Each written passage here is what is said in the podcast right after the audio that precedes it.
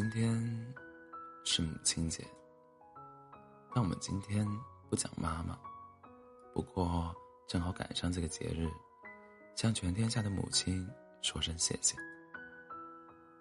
妈妈也有妈妈，妈妈的妈妈大家叫外婆，但我管外婆为奶奶。奶奶是我此生最爱的人。耳畔萦绕着周兴哲的《你好不好》，虽然是一首情歌，一句“陪你疯，陪你老”，却让我在脑海中映出以往在奶奶家的愉快时光。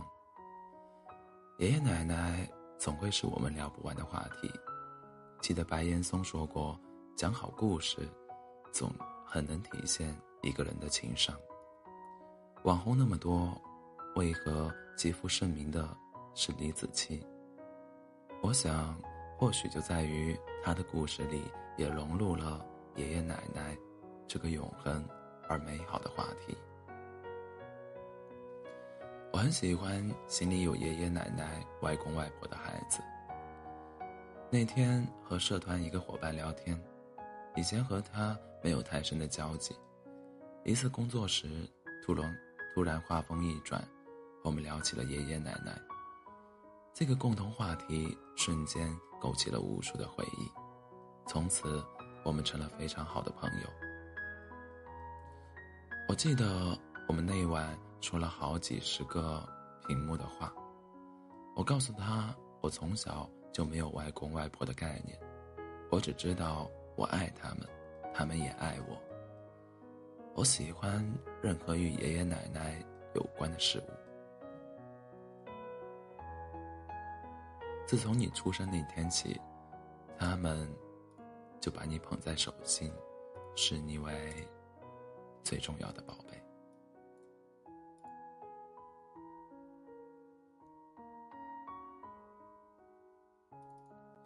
我说，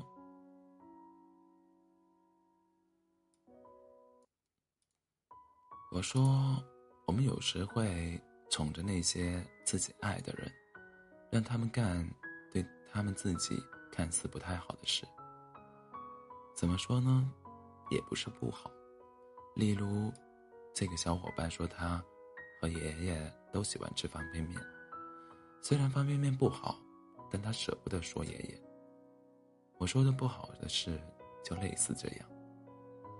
例如，爷爷奶奶偶尔会忍不住抱抱怨爷爷，可能有些时候。事实并不是这样，但我依旧会先开玩笑似的劝他，然后和他站在统一战线，点点头，微笑看着他，就这么放任他颠倒是非。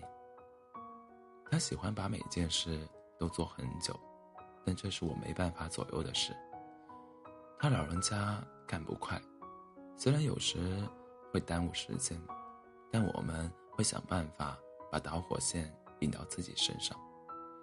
再如，奶奶喜欢在空调下睡觉，你劝她不听，那我们只能悄悄给她盖好被子，再用各种东西给她包裹得严严实实。总之，想到了很多很多。上个星期认识了一个朋友，我看他朋友圈上。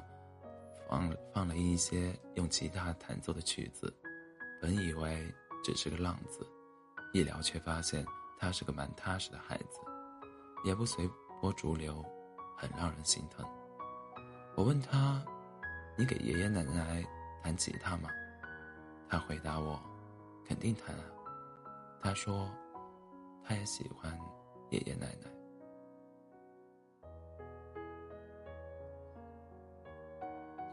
曾看过一篇推文，是对妈妈和孩子的采访。基本上，所有的妈妈都会说自己的孩子好令人心烦，但眼角洋溢出满满的幸福。当主持人问孩子们：“如果十分是满分，你给妈妈打多少分？”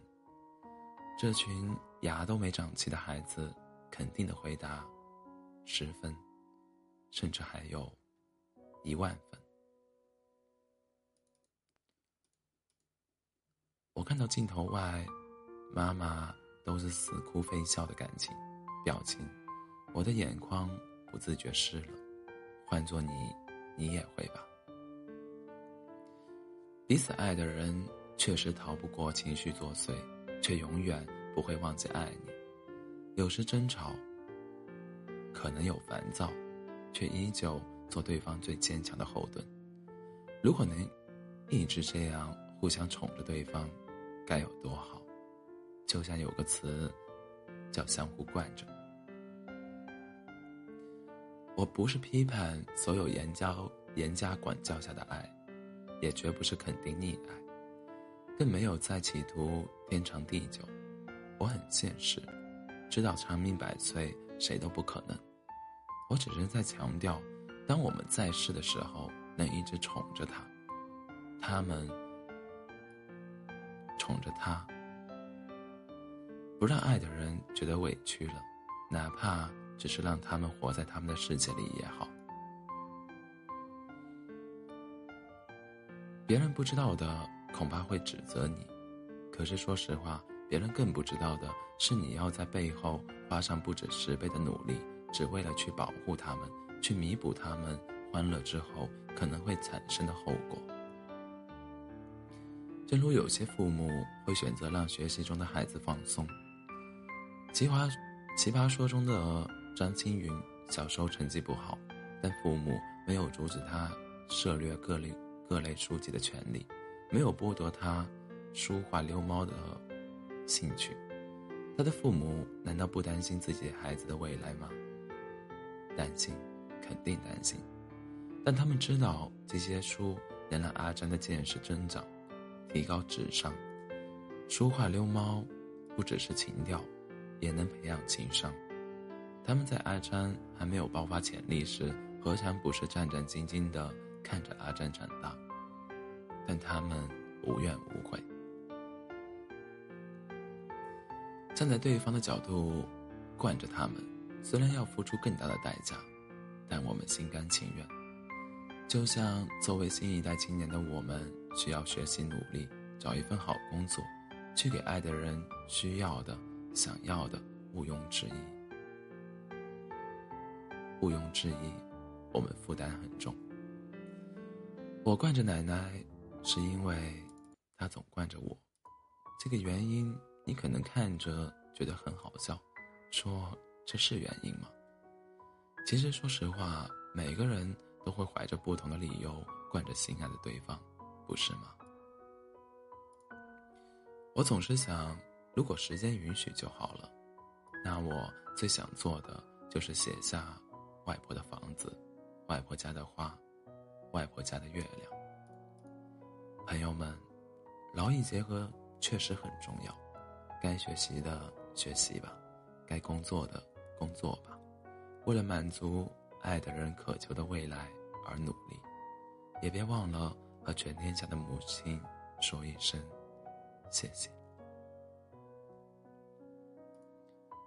欢迎大家在北京时间凌晨的零点五十八分来到喜马拉雅 FM 二四七幺三五六，我依然是你的好朋友 C C。